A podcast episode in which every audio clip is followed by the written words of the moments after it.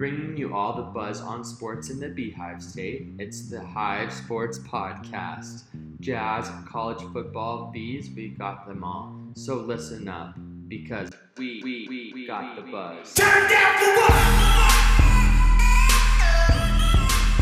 Turn down for what?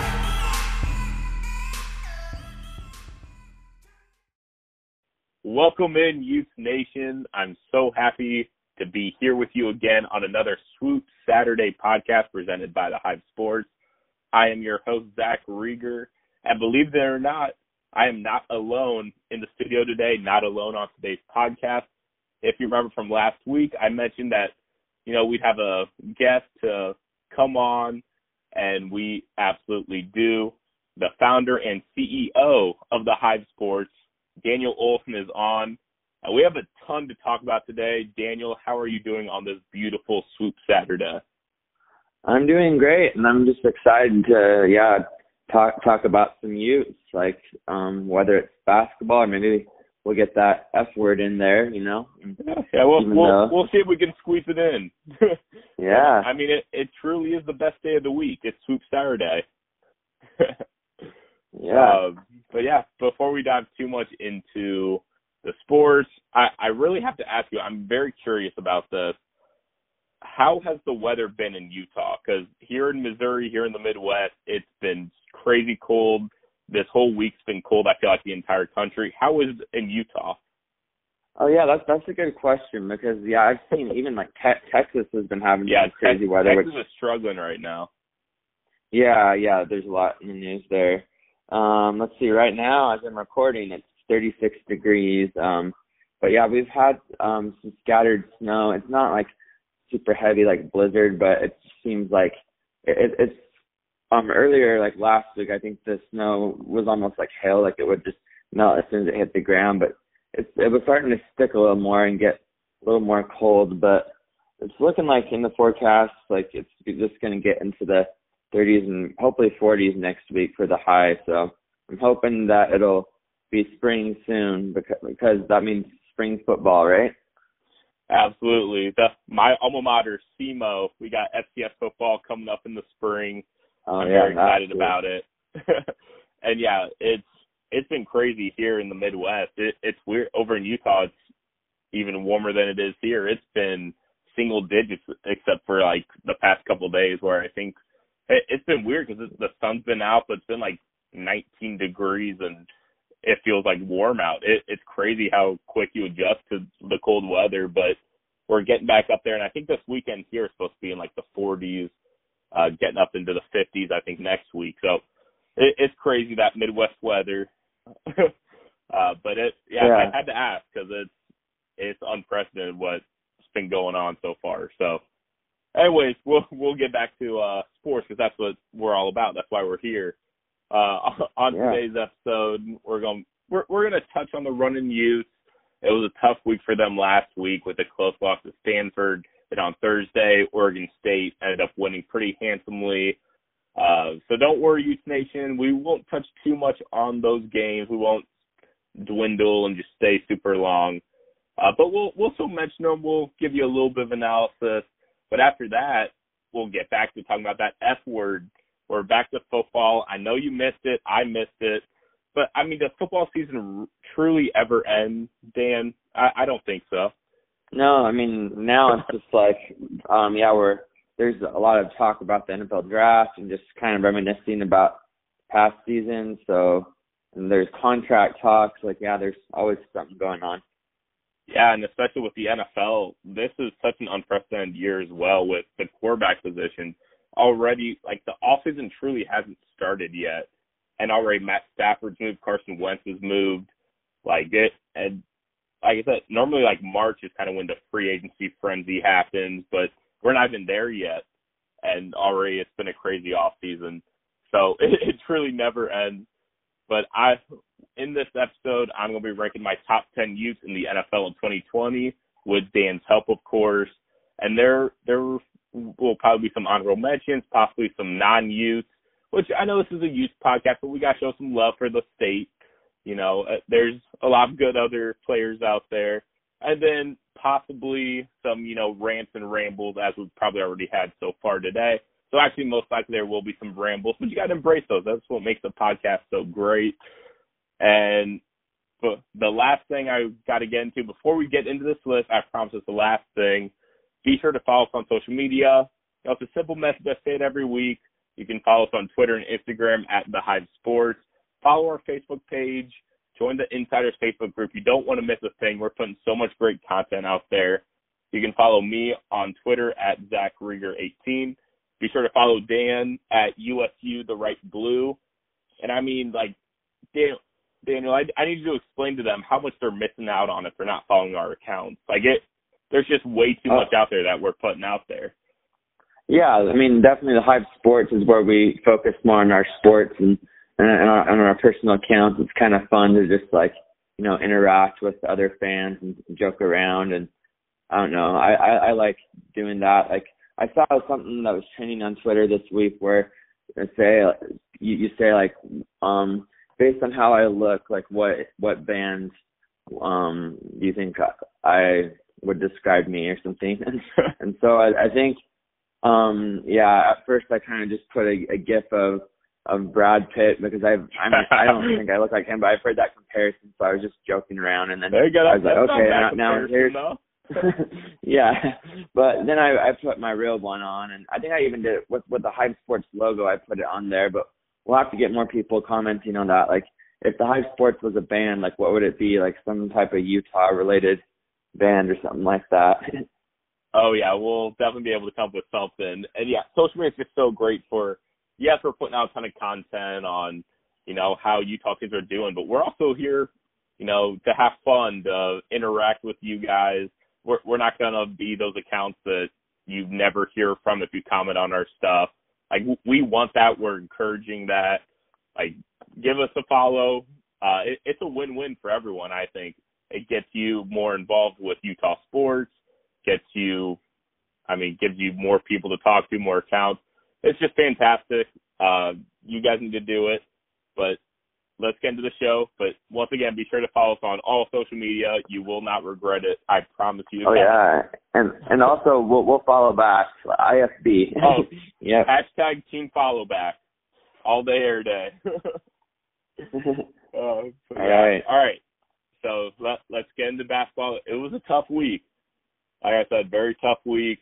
Uh, last episode, I talked briefly about the Stanford game, trying to get a bit of a preview. Unfortunately, my prediction didn't have the same luck we did uh, during the football season when I got three game, like three score predictions that were like within 10 points of what actually was it it was wrong. It, it was a bit of a sloppy game against Stanford. I mean, the end result it was pretty close. It was 73-66.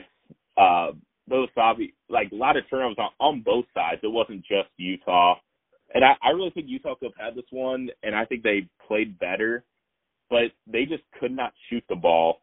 And like those shooting numbers, like when you look at them, it's kind of impressive that it was such a close game. Because I mean, like it sounds bad, but it's kind of true they shot 42 from the field and then 26 from three, and like 26 percent. Like it was that it's tough to get wins when you're shooting like that. And uh, like I said, it was a close game, like pretty sloppy, but I mean, I, I think Utah could have had it. it. It was just kind of a tough loss since Utah was so hot. Dan, do you have any thoughts on the Stanford game? Um, not a ton. Yeah, it was kind of close, and just um after the week when they they beat my Wildcats, and then at point they beat um Cal. Um, it was just kind of a a down week. Um, starting with Stanford. So so la- last week, if you listen to last week's podcast, I remember you were pretty hyped about. Oh man, Utes, the Utes are turning it around, and, and they did for a bit. But I think just the inconsistency is kind of the bug that's been biting them a little bit. And and yes, when you score just 66 or 56, like your defense is going to have to step up a lot more than they have been. Like, their defense isn't bad, but I feel like their offense needs to be good in most of the games that they win. Like like they scored 73 against uh, Arizona and 76 against Utah. So the 60s, 50s, I don't know if that usually cuts it for for most of their games. Um, just looking at the games that they have won, they they've all been a little bit higher scoring games in the 70s.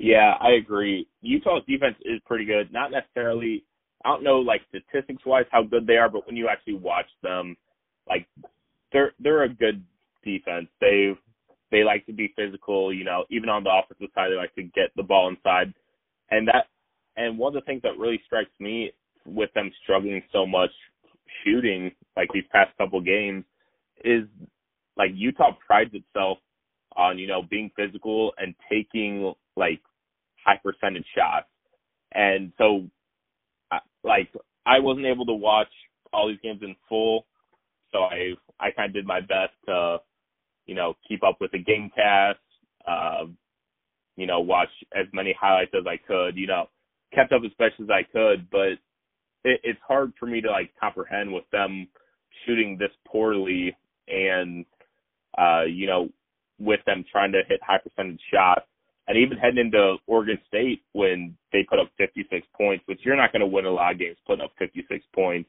especially in a Power Five conference. And the shooting actually got worse. They were 38% from the field and 16.7% from three. They only made three three pointers and they shot 18 of them. The only reason why I give this one a little bit more of a leeway is just because Oregon State was four of 18 from three, so they weren't much better. But like it, you can't win games when you're shooting like this. And I was I was very hyped with Utah last year or last week, and I I mean I still am. Like you've seen what they can do when they get everything going, but I, I don't know what the fix is. Dan, you know basketball a little bit better than I do. I don't know how to fix. I know like basketball, you get in your slumps every now and then, but I mean, shooting from 42 and 38 percent from the field in back-to-back games, that's that's a tough stretch. Yeah, um, and I don't know with with coaching, it, it's hard to say because I've kind of harped a lot on coaching, and I've gone back and forth, and so I feel like the the coach like the players get the credit when they win, and the coach gets the blame when they lose sometimes. And and so Larry K, I, I've kind of put him on the hot seat. And in, in one article, I hated to do this because some Aggie fans were a little mad, but I was saying, hey, if hey, maybe they should look at hiring Craig Smith. And, and not that I I would hate that because then the Aggies might not be as good, but like he he's a really good um coach. But then Larry, I mean, he got him to the Sweet 16 about five or six years ago, but I think mm-hmm that's back when they they, they had some some better um yeah like the, NBA Jakob talent. Poeltl.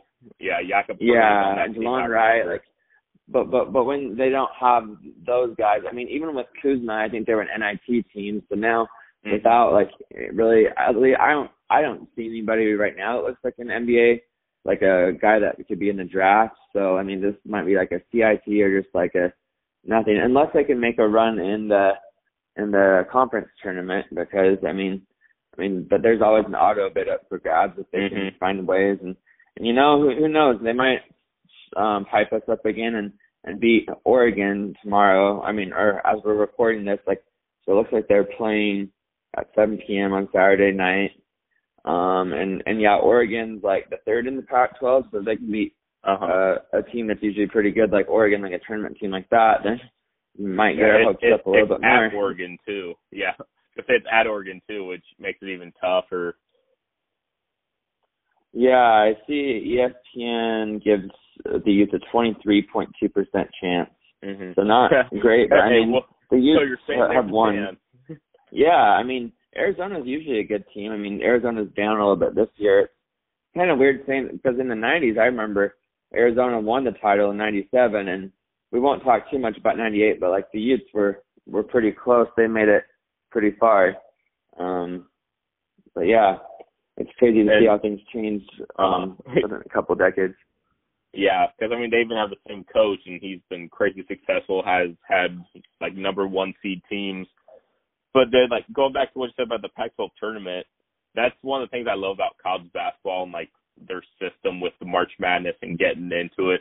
Like it, I still think with the Pac-12, like it's not super likely the Utes go on a run and you know win the Pac-12 tournament, but you can't rule it out at the same time. I still think the Pac-12 is really anyone's game. Like there's not like a clear front runner. You have your top tiers, and I'd put Utah in more of kind of the middle tier. But I mean, it, it's anyone's game, and like I said, like Utah when they have when they have everything going, and they're a very young team too. So while I do agree with you that you know as of now you kind of look at it, there's not a ton of maybe NBA talent that gets drafted right away, but they're very young as well. And I think Branden Carlson's a guy I've talked about a lot. He's just a sophomore, and he's he's seven foot with a very smooth jump shot from the mid range, and he can even shoot the three some. So I'm I'm excited about him and see if he can develop within the next couple of years.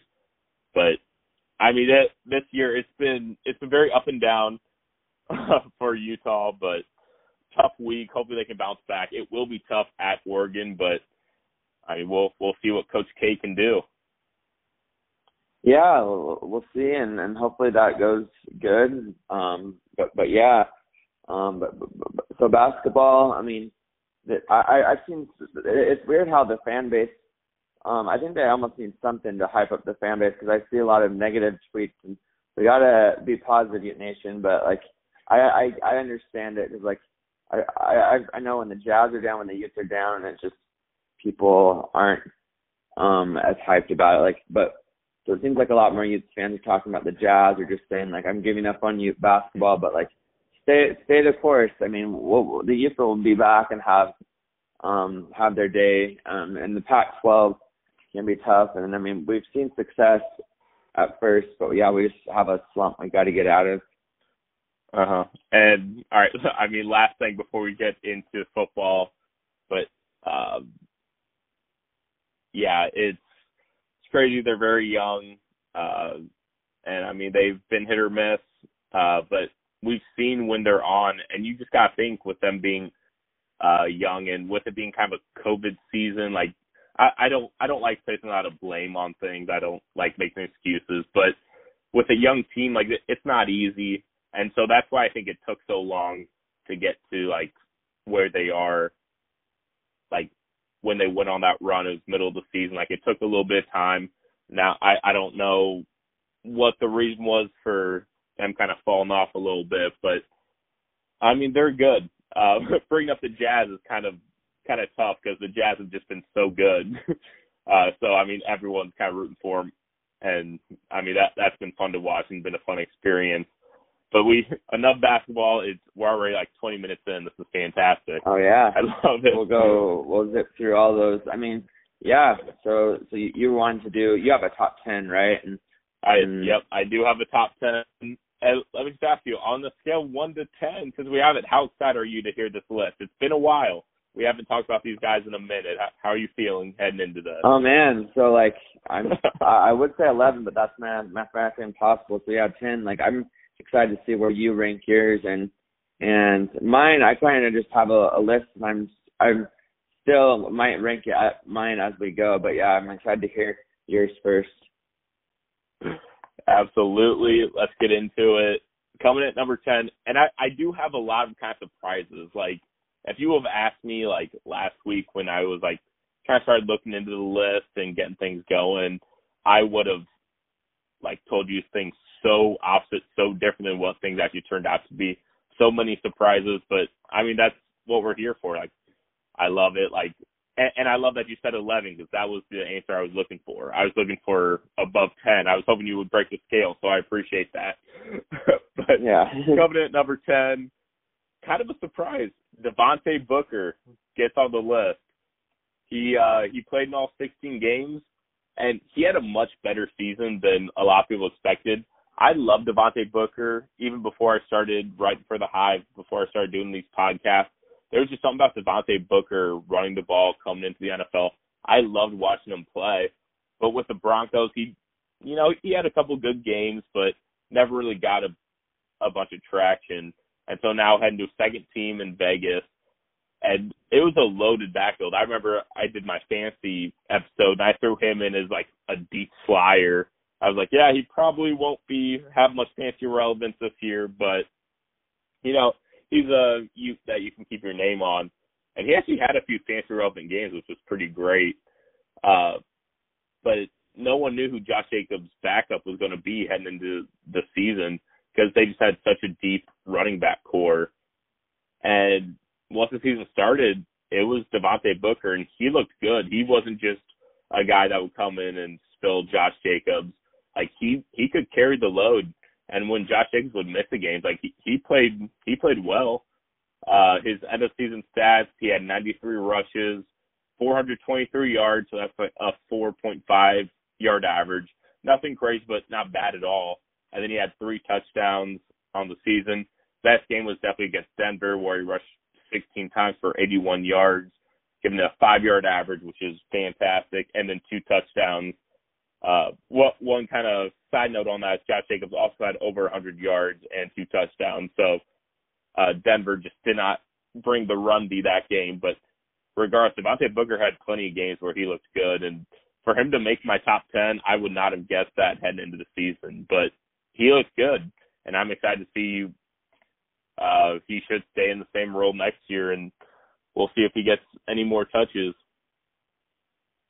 Yeah, that's that's awesome. Yeah, it's good to hear Devontae's name again. That um, I'm glad he made the top ten because I I was doing top five and I didn't remember, but um, but yeah, I think he's definitely a top ten. He's one of the many many um former uh, the the guys at RBU, which is the the Ute Nation. You know, they they produce a lot of good running backs. Yeah.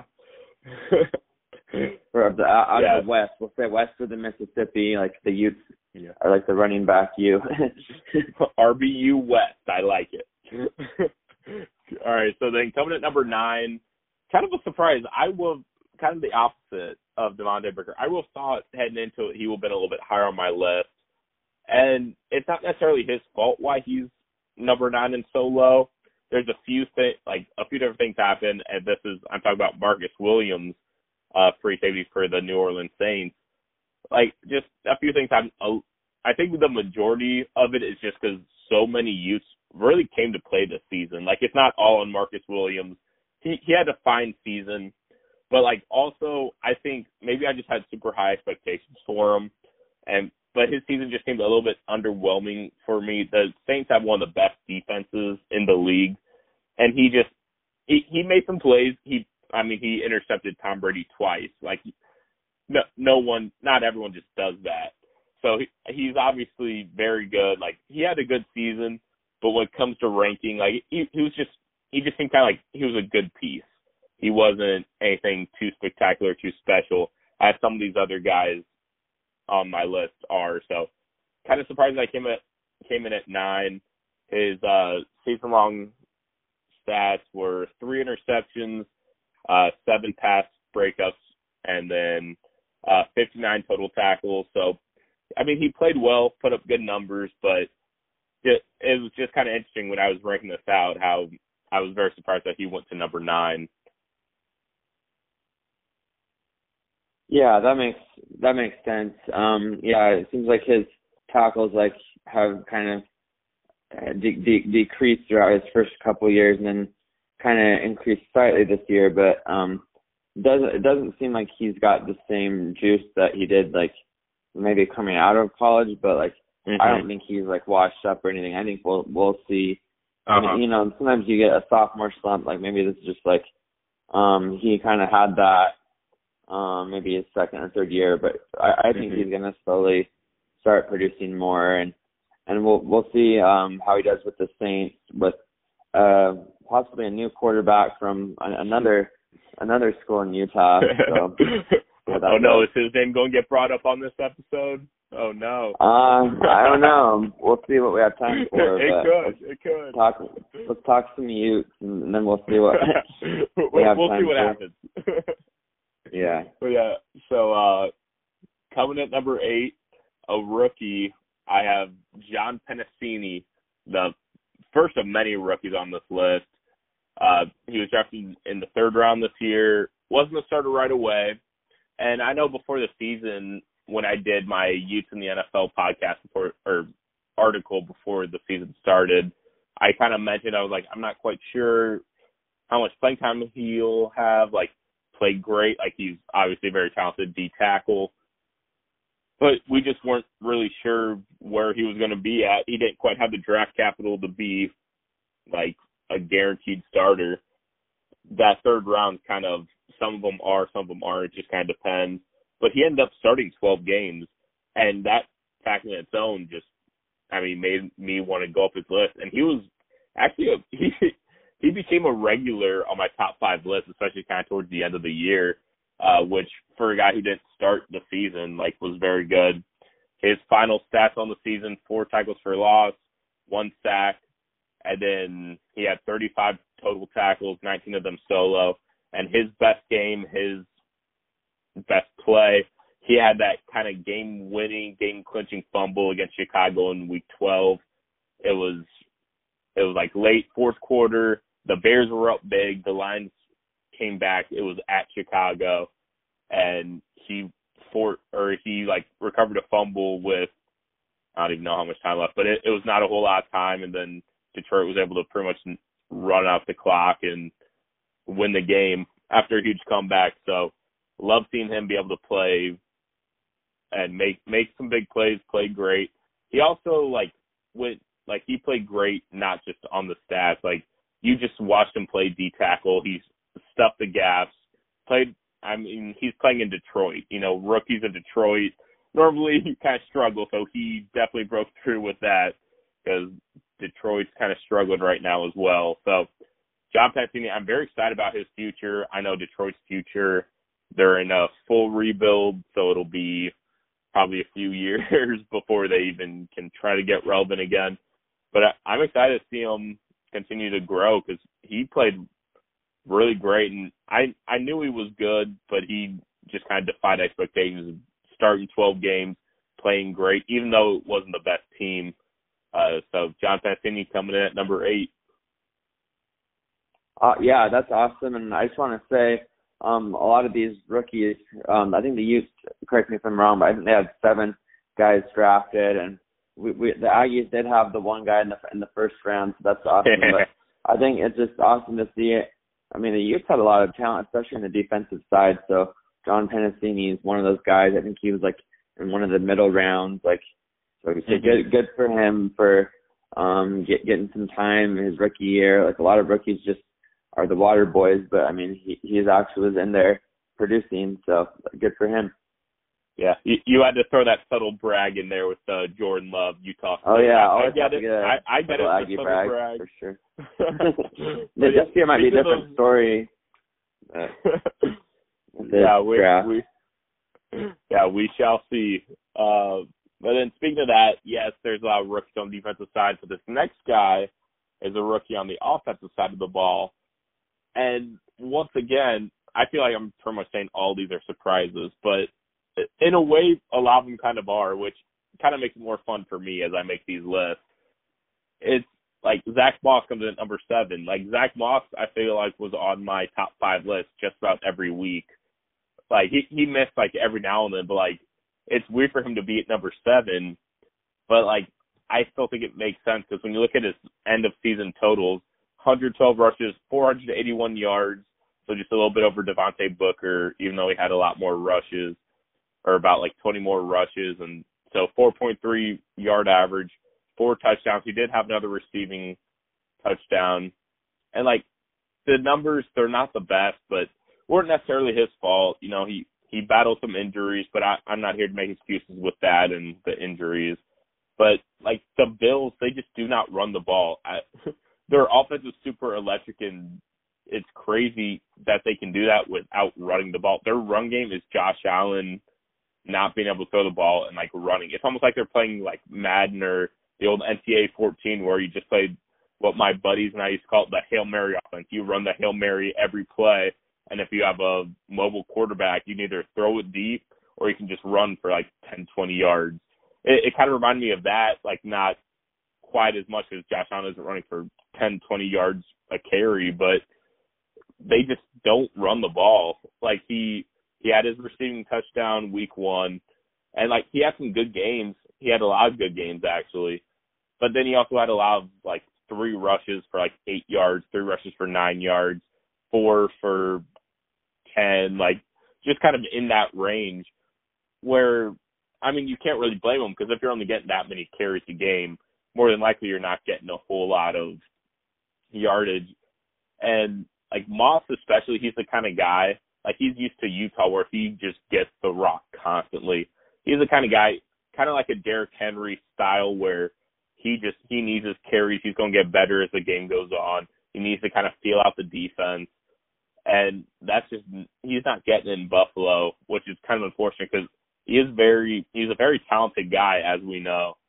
Uh, I wish they would use him a little bit more as a pass catcher. I still think he's better than Devin Singletary, and we'll see if they try to improve their line a little bit uh, heading into next year. Maybe maybe they'll try to run the ball a little bit more because I think Devin Singletary is probably on his way out. Zach Moss is definitely the more talented back.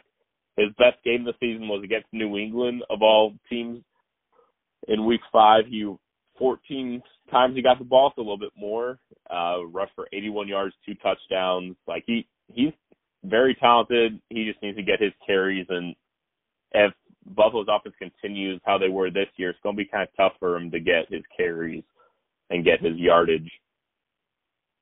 Yeah, um, I I definitely think he's he's up there. I, yeah, I I think I when I was thinking of the rankings, I was thinking he he'd be higher on the list, but I think it's just because I know I was know say me too. we know how good he is. Um, yeah, being the leading rusher in Utes history, but um, um, but yeah, I think that that's fair. I, like you can't complain. He's only a rookie, so um, yeah, that, that's good. Yeah, I was gonna say he definitely had a good year. Like not taking anything against him. I'm still I've said on the show multiple times how much I love Zach Moss. Drafted him in fantasy last year. Probably will draft him again this year. Like he's he's good. Like he's fun to watch. It's just I don't know how well Buffalo is when it comes to being a fit. Which I was wrong about that to start the year because Buffalo used to be like a defense grounded pound type team, and I'm like that's perfect for him. But then they decided to change it up. They got Stefon Diggs. Josh Allen took the next step that I didn't know he was going to take, and he played an MVP caliber season. So well, it'll be interesting to see going forward. But I mean, if they can get him going more in the passing game, I know Josh Allen doesn't uh, check down a whole lot, but I mean, he'll be productive, and I mean, he's not going anywhere. That once again, him being number seven, like it's more of a surprise, but it's it's not kind of like where I said with Marcus Williams, not necessarily anything against Zach Moss. It's more all these other guys just played great, and it, it made this list very challenging, but kind of fun at the same time because this was not the list I thought I was putting together when I ended up putting it together. Yeah. But well, awesome. Well, who are your other guys you got on there? All right, coming to number six, we're we're getting we're getting there. We're moving on down. Coming in number six, this is a guy I wanted to put a little bit higher on the list, and he obviously kind of deserves it. But he's just at one of those positions where it's tough when you're ranking to really put them like super high, and that's Garett Bolles, left tackle for the Denver Broncos. To start the year, like before the season started, the Broncos declined his fifth year option. Honestly, probably the smart move by the Broncos. He he wasn't bad, but he he wasn't anything special by any means. Uh, kind of tough to pick up that fifth year option. So he was literally playing for his career, and he did that and some. He played a thousand fifteen snaps this year, and Daniel, I, I want you to guess how many sacks he allowed. Um, let's say I don't think it's zero. I'm gonna say maybe three at at the most. Ooh, you should have gone with your gut. It was zero for over a thousand. Oh, sacks. He okay. allowed zero- Wow. He allowed zero sacks. That's what I'm So saying. the I guys that he was blocking just could not get to the quarterback. Then just they must have found another another shortcut on the other side or something. Oh yeah, because yeah, the Broncos offense was not anything special this year, but it, it's just insane that he like zero sacks for being a starter like every single game, over a thousand snaps. It like it, it's insane. And you're left tackle too, so you're normally facing like the top edge rusher of the other team. So he played for it. He deserved what he got, which was uh four year extension mid season that the Broncos signed him to. And I just remember I would throw him in my top five every now and then where I'm like, oh, he still allowed a sack. Still hasn't allowed a sack. I had to double check again, triple check. I was like, I don't think he ever allowed a sack this year, and he didn't. And he he didn't hurt the team as well either. He was top ten in penalties. he only had seven penalties against him, which was tied for ninth out of left tackles. So didn't hurt him as well and was just had a fantastic year. Like I said, really want to put him like above six, but with him being that lineman, it's kind of tough to put him up, up uh, above some of the other skilled positions and defensive players. But Garett Bolles, crazy season. Like I'm so glad the Broncos re-signed him or signed him to an extension, and I'm excited to see if we can keep this uh, zero sack streak up because I mean that that's that is honestly insane what he did. Yeah, yeah, well, that, that that's amazing, and yeah, he was one of the guys that was high on my list as well. So, uh, yeah, I'm glad that you mentioned him. Absolutely. yeah. All right.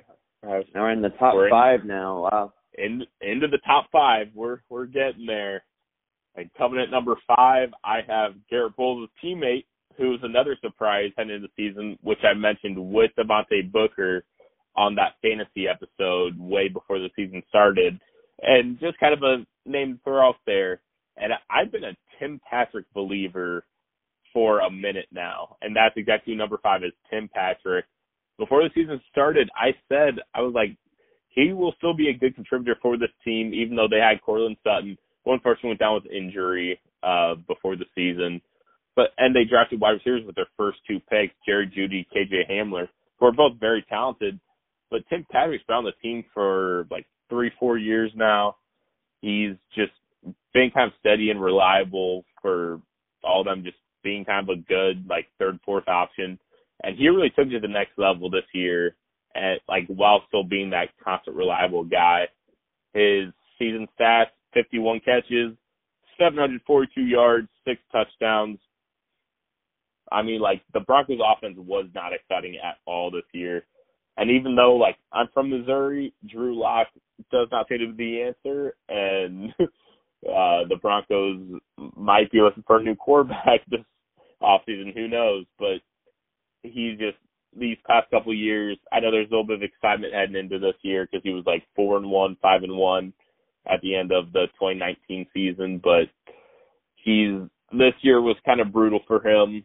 Uh, but I mean that didn't hurt Tim Patrick's production. Patrick was very reliable. Jerry Jeudy did come on late in the year, and you know he had some big games throughout. But I think Tim Patrick was the best wide receiver for the Broncos this season. I don't know when next year, five years from now, but Jerry Jeudy was very inconsistent, had a bunch of drops. Tim Patrick was just very reliable. He had three games over 100 yards. His best game came on Monday night against the Jets in Week Four. It's kind of his coming out party because then after that he put up another 100 yard game, and then just really started having great game after great game. And I mean that game he had six catches, 113 yards, and a touchdown. Like he, it was really his coming out party, and he didn't really slow down much after that. So Tim Patrick, another guy, he just very like steady and reliable, and he he had his games and and actually like produced in an offense that just did not want to move the ball. Yeah, he definitely um was one of the bright spots and like you mentioned he had some pretty good games in there. Um yeah, 119 yards against Miami, that's a good one. Although um touchdowns, yeah, he had two touchdowns against the Chiefs. So so yeah, Yeah. I think um He's good Yeah, in those definitely- games. yeah, Like the- definitely. Likes the lights on him. So yeah, we have a lot of um Broncos fans out here, so I think it's nice for a lot of those Broncos fans that we follow on on Twitter that um they they kind of live or die by the Broncos sometimes. Like I mean, we all always know the Utes are always good, but the Broncos have had like their high years. and Now they're I mean they're kind of their lows, but it's good to see some Utes um ball out for them. Absolutely. I could not agree more. And all right, we're getting to the top four. This is when it really started to get tough for me, just because I think you know, just probably from some of the people that I haven't said yet, at least have an idea of who some of these are. They're all kind of younger guys. It it was tough. I mean, the whole list was tough, especially these four. And coming at number four, I had to put it Julian Blackmon.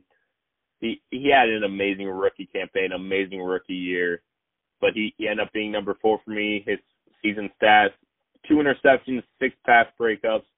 His, highlight, a little bit similar to John Penisini's, but a little different. He had that forced fumble that was pretty much a game-winning play against Green Bay in Week 11, and they ended up winning 34-31.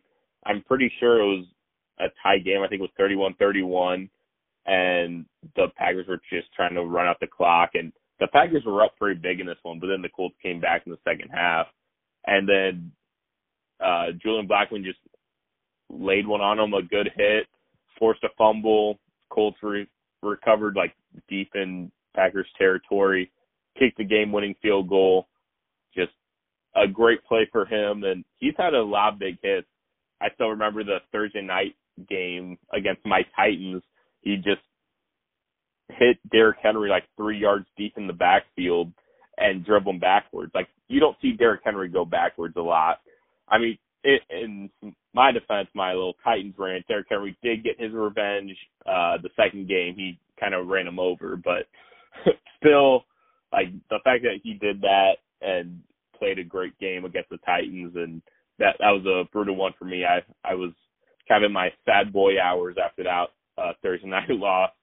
But I was glad Julian Blackmon had a great game, and he just had such a great year. He had three tackles for loss, one of those being the Derrick Henry one, 42 tackles, 35 solo.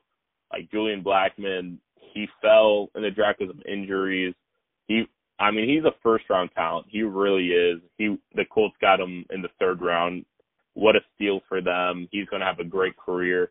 He's one of those young guys. Like the Utes have a ton of young guys in the league this year, either rookies or kind of have been in the league in a couple of years. And Julian Blackmon is one of the ones that is just very exciting to watch even though he is a division rival for me. Yeah, definitely. And I, I remember there was a couple big plays like the interception. I can't remember if he had a pick six, but he had um but he did have a big interception and it, it's always cool to see the Utes like get those big plays in the NFL. Um when you see them get some love on Twitter and just in, in the highlights. It's good to see. Yeah. It's always great. I I love seeing it. And you know, the Hive Sports, we we uh we give some shout outs as well. So if you're on the fence about following, you know, keep that in mind. Oh yeah, definitely. yeah. And then uh coming in at number three for me is the guy that everyone's gonna compare him to. Uh is gonna compare him to uh Blackmon just because same class. Not uh it's a little bit different position, but they're both in the secondary and that's Jaylon Johnson, the other rookie. I had to give him the edge over Blackmon. It, it was close, but he he just stuck out a little bit more to me. He was targeted 78 times, gave him a completion percentage of 56 percent, which is pretty good. Uh, but the biggest stat for him, he did not have any interceptions, but he had 15 pass breakups, which is over one like pass breakup per game, which is insane for a rookie because he only played in 13 games due to injuries. Finished the season with 44 tackles, 34 of that being solo, one tackle for loss. And he had to play against a lot of great receivers, and he looked like a veteran from literally week one. Like Jaylon Johnson just played great. He couldn't finish out the season because of injuries, unfortunately, but he's another guy. Like I'm very excited to watch him, and him and Blackmon just continuing to grow in the league. And Jaylon Johnson's only going to get better. Julian Blackmon's only going to get better. Uh, it, it's fun to watch all these. I mean, we said RBU of the West. It, it's looking like DBU of the West as well, just because they have so many. And I mean, I, I think it's going to continue with some of the ones they have on their current roster. But Jaylon Johnson, I can't say enough how just how great he played, and he, literally looks like a veteran and when you put him on that great Bears defense, like he's, it, I think people really try to target him early on in the year, just with him being a rookie, and they're like, well, I'm not gonna attack Kyle Fuller, so oh, I'll attack this rookie that they just got, and yeah, that that did not work for them very well. So very excited about Jaylon Johnson as well. He came in at number three for me. Yeah, yeah, definitely. He's a good one. I'm still waiting for him to get his first interception, but yeah, all those all those uh, pass deflections are insane. And I remember earlier in the season we talked about how some guy just wrecked him, but then he kind of got the last laugh and was able to help the Bears win a lot earlier in the season. So good for him. Mm-hmm. Yeah, they will come. The interceptions will come because.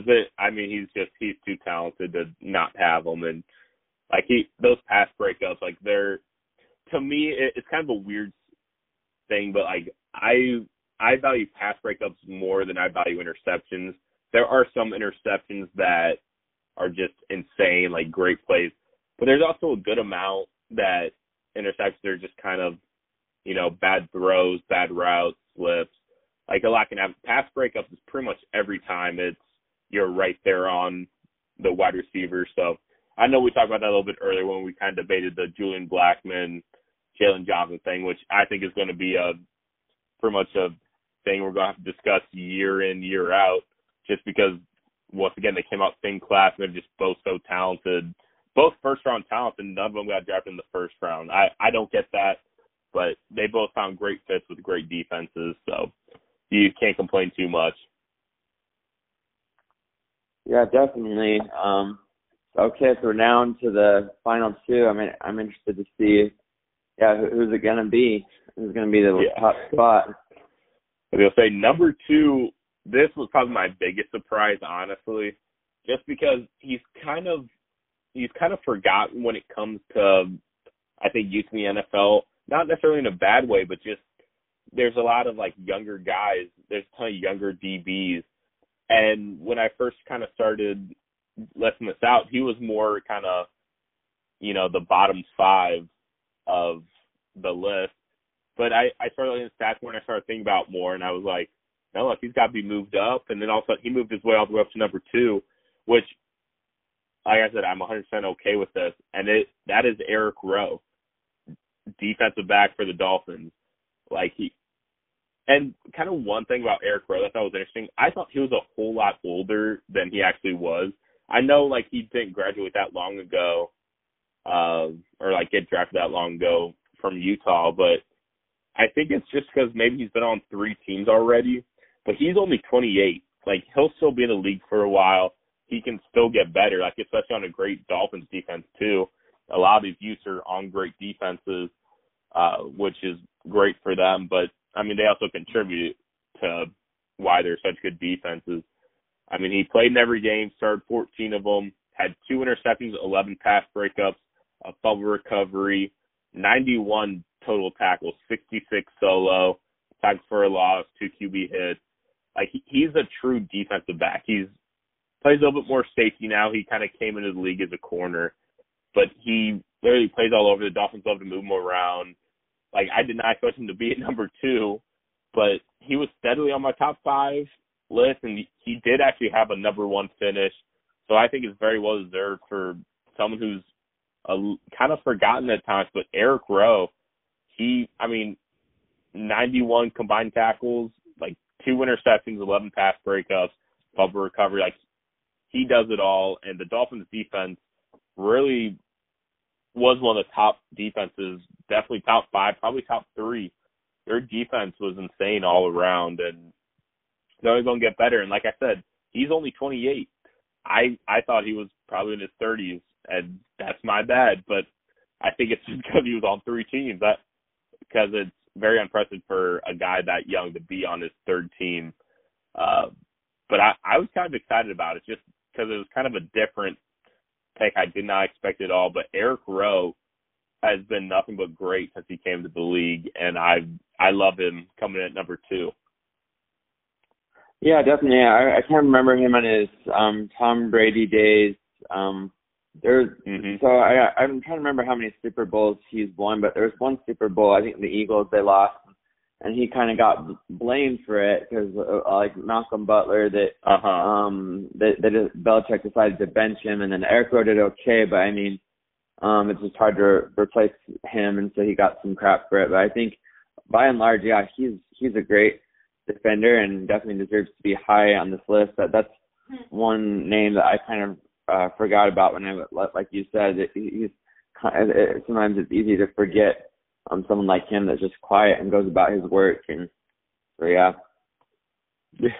yeah, and I know I think that's kind of part of the reason why he ended up moving to safety.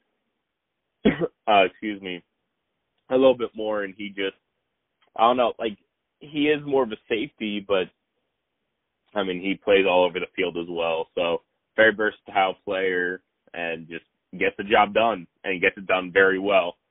So except for him to be number two and number one, we're here, the number one Ute in the NFL of the 2020 season. I mean, it, it's Alex Smith.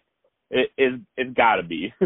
I mean, like I, I honestly, part of me was, I was a little hesitant. Like I wasn't quite sure if I really wanted to put him at number one. The story's insane. It's incredible, but his stats were anything too crazy. And I tried to, you know, kind of focus on like in-game stats. Tried to focus on impact. So I, I wasn't fully sure. He was going to be up there for sure, but I wasn't quite sure if I want him at number one, as like kind of bad that sounds. But I was trying to be as you know impartial as I could, despite his absolutely incredible story, which I've talked about and will continue to talk about, and I love talking about it. But his stats on the year: 66.7% completion percentage. You know, but all right. You know, not not bad by any means. He had 1,582 yards, six touchdowns, eight interceptions in his eight games. So that touchdown interception ratio is nothing too crazy. He didn't have a whole lot of help. You know, his O line was not very good. But the stat that really truly solidified Alex Smith being number one for me, it was the fact that in his he played in eight games, but he had six starts, and he was five and one in those starts. Without Alex Smith, the Washington football team does not make the playoffs. Without him, like they don't even have a shot at winning the NFC East. And I mean, the Washington football team, like they're a solid team, but without Alex Smith turning it around and going five and one, like they they don't get the finish that they really had. And even though Alex Smith didn't play in the playoffs, like wild card weekend, they played very close to the Bucs. They lost by eight points. Like I think they were that was the closest game the Bucs played in the postseason was against Taylor Heinicke and the awesome XFL story. But Alex Smith, you know what he's gone through, absolutely incredible. It's only fitting that he's number one, even though I tried to, you know, make sure I didn't just put him at number one just because, like he he's it's fully deserving it, and it's only right. Like his what he came back from how he played because he played well, and you don't go five and one as a starter unless you know what you're doing. So it just fantastic. Can't say enough about Alex Smith. He has to be number one. Just fantastic season for him. Yeah, I I, I agree. Like, I, I mean, it is a moving story. I don't want to say it's like a legacy pick, but, but um, and and I won't because I mean, like you like you said after you said at first when you said his name, I mean, yeah, I knew he. I was expecting him at some point in the list. Um, but, but yeah, um, he he got him there to to the playoffs. I know that maybe didn't end how we wanted it to, but just to be able to finish the season in one in one piece, um, for lack of a yeah. better term. But yeah, absolutely. So, so that's just amazing that he was able to do that, and he just definitely should be the comeback. I know they do that award sometimes, the comeback player of the year.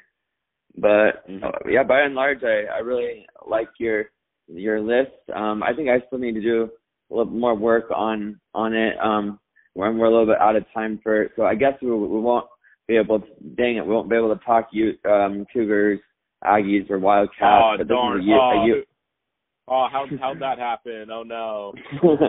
Uh, but at least we have the Utes, and and yeah, I definitely kind of want to go back. I think there's at least five Utes I saw in here that could, could probably make the the top ten because there's just strength in numbers, right? You guys just got so many Utes in the NFL that, that yeah, the Aggies and, and Cougars, Weber, even Weber State, they have some good, um, a couple good players here and there, but yeah, the Utes just have so many of them. So there's that. I mean, when you have that many, there's bound to be a lot in the top ten. So uh, yeah, awesome. and it's yeah, and I, I mean, I think like it's a super exciting time for the Utes in the NFL. I think as well, and I think it's only going to get better.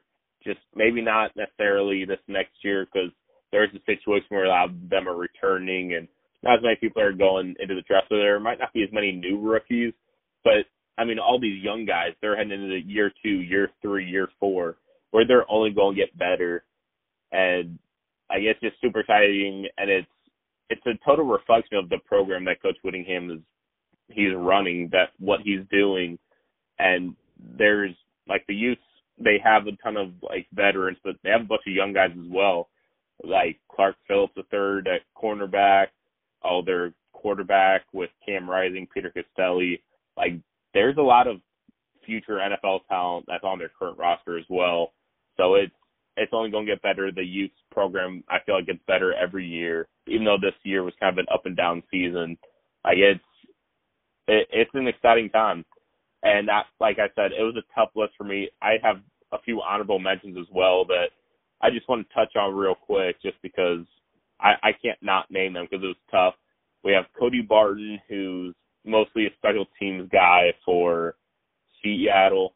He has so many big hits. He's so fun to watch on kickoffs and stuff because he just always just is ready to hit someone and just plays great whenever he gets on the field at linebacker as well. Uh, Javelin Guidry, uh, he he doesn't get a whole lot of love because he plays for the Jets and they had a pretty tough year, but he had four forced fumbles this season, and he at the combine, like he ran a four two nine forty. So he's an athlete. The Jets are rebuilding, but he's going to be a piece there for a little bit, and I think he's only going to get better. Uh, Mitch Wishnowsky, a punter, he made my top five list a couple times. He played great. And then uh, Terrell Burgess, he, he looked great, but had a bad ankle injury that unfortunately ended the season early. But that, it's just an exciting time, and there's other guys as well that have oh played yeah, well like that made my lucky list. folks too, right? Exactly. He's up there, and I, I can't even throw him on my honorable mentions, and he's a super talented guy who's only going to get better. It's it's an exciting time for the Utes, and honestly, for I mean Utah State, for BYU, even uh even Weber State. Uh, I I can't think of his name right now. I'm blanking on it, but Taron Johnson. yeah, exactly. Uh, I'm sorry for blanking on that, but yeah, he had that pick six against the Ravens that really helped clinch the game. Like the whole state of Utah is really getting there with sports, and I, I love to see it. Yeah, it's it's awesome, and and yeah, I, I love love seeing how the Utes do, and hopefully they keep um the current Utes keep building the program and making them better, and they do, then we'll just keep getting more guys that put them in the NFL. Yeah, I cannot wait. Uh, but that, I mean, that will do it. It was a very fun episode. Thank you all so much for listening, and thank you, Dan, for coming on. You are always welcome. Maybe next time we'll uh squeeze in a little bit of time for your Oh yeah. uh not non well, you know, I, I, I I am a you. Yeah, I I consider myself a Ute fan now, so so you know, to end the Oh, I- I podcast, I, mean, ya. I was Oh yeah. So I mean, I, I was gonna like end it with a go Aggies, but instead, you know, I think I'm gonna um end it say, uh, go Utes. Go, Go Utes. Utes. Nation. Absolutely. All right. Uh, enjoy the rest of your Swoop Saturday. And once again, Dan, you can say it one more time. go Utes. TheHiveSports.com has all the buzz on sports in the Beehive State, covering prep, college, pro, and church sports. No way, really? Okay, maybe not that last one. If you want to stay in the know about all things Jazz, Cougars, Aggies, and Utes, then this is the site for you. TheHiveSports.com. We may even feature your high school, so check us out today at TheHiveSports.com. You can also follow us on Twitter, Instagram, and Facebook. Check out TheHiveSports.com because we got the buzz.